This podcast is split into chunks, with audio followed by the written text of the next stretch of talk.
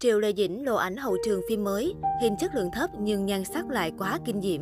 Tạo hình phú bà của Triệu Lê Dĩnh trong dự án giả mang sinh trưởng khiến người hâm mộ thích thú. Có thể nói, dự án giả mang sinh trưởng của Triệu Lê Dĩnh và Âu Hào là một trong những cái tên được mọc phim hoa ngữ trong đời nhất ở giai đoạn đầu năm 2022. Và để hâm nóng bầu không khí trước khi phim ra mắt, mới đây, ekip sản xuất của giả mang sinh trưởng đã tiếp tục tung ra những tấm ảnh hậu trường hé lộ tạo hình của nhân vật Hứa Bắc Hạ do Triệu Lê Dĩnh đảm nhận. Dù những bức ảnh được chụp với chất lượng khá thấp, nhưng nhan sắc của Triệu Lê Dĩnh vẫn khiến netizen phải trầm trồ. Mặc áo ấm, đội mũ lông lớn, Triệu Lê Dĩnh khoe tóc đen nhánh, đôi mắt to tròn, cùng bờ môi đỏ mọng. Dù đã bước sang tuổi 35, nhưng bà mẹ một con vẫn xinh đẹp như thời mới đôi mươi. Đây là một trong những tạo hình phú bà mà ekip sản xuất dành riêng cho Triệu Lê Dĩnh. Netizen nhận xét rằng sau loạt vai diễn ngốc bạch ngọt và nữ cường, thì lần này Triệu Lê Dĩnh quyết trở thành phú bà để khuấy động màn ảnh. Trước đó vào ngày 25 tháng 1, một cư dân mạng đã chia sẻ hình ảnh của Triệu Lê Dĩnh tại phim trường giả mang sinh trưởng lên trang mạng xã hội. Người này viết: "Tôi sẽ giới thiệu với các bạn về sếp mới của tôi, chúc sếp hứa thuận lợi, thành công tốt đẹp." Ngay lập tức, loạt hình ảnh chất lượng thấp nhưng Triệu Lệ Dĩnh chất lượng cao đã thu hút đông đảo sự chú ý của cư dân mạng.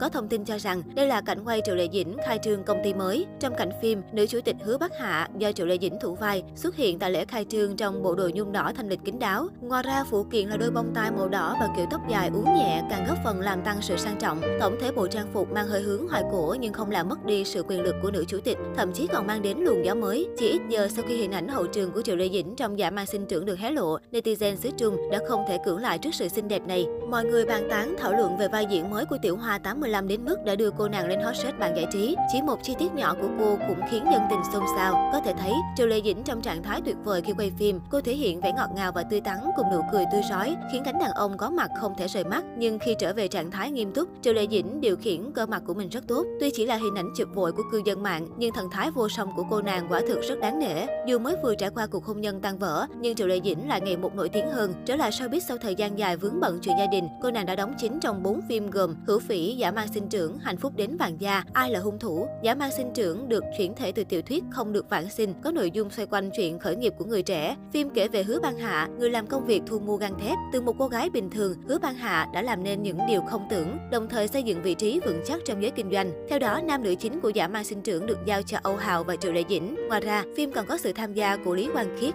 Lưu Y, Kha Lam, Nhậm Trọng, Phùng Gia Di, Vương Kính Tùng, Tôn Thiên. Đây là dự án đầu tiên mà Triệu Lê Dĩnh và Âu Hào hợp tác cùng nhau. Mặc dù vậy, cặp đôi chị em được kỳ vọng sẽ làm nên chuyện trong tác phẩm lần này. Triệu Lê Dĩnh vốn là cái tên rất nổi tiếng trong giới phim ảnh, được mệnh danh là nữ hoàng rating của Cbiz. Trong khi đó, Âu Hào thuộc nhóm diễn viên thực lực, có diễn xuất tốt. Ngoài ra, nam diễn viên cũng khá tương đồng về ngoại hình với Triệu Lê Dĩnh. Việc Triệu Lê Dĩnh hợp tác cùng Âu Hào trong giả mang sinh trưởng đón nhận nhiều ý kiến trái chiều. Âu Hào thuộc nhóm diễn viên thực lực, nhưng nói về mức độ nổi tiếng thì Triệu Lê Dĩnh bỏ xa Âu Hào. Vậy nên có khả năng lúc phim phát sóng, Âu Hào sẽ chịu áp lực lớn từ truyền thông và dư luận. Tuy nhiên, phần đông khán giả cho rằng lựa chọn Âu Hào là một hướng đi đúng của nhà sản xuất. Tác phẩm phim của Âu Hào có khá nhiều, hầu hết đều có chất lượng rất tốt. Sự cố gắng của anh chàng luôn được mọi người nhìn thấy. Âu Hào sinh năm 1992, là nam ca sĩ, diễn viên Trung Quốc, sở hữu gương mặt khá nam tính. Anh chàng được biết đến qua các bộ phim Tay trái, Bác Bách, Tôi vào đất nước tôi. Trước đó, Âu Hào từng là xuất thân khó khăn. Anh nỗ lực đi lên từ các bộ phim truyền hình hoa ngữ. Từ đó anh được công chúng ghi nhận và có nhiều cơ hội tiến thân trong sự nghiệp diễn xuất hơn.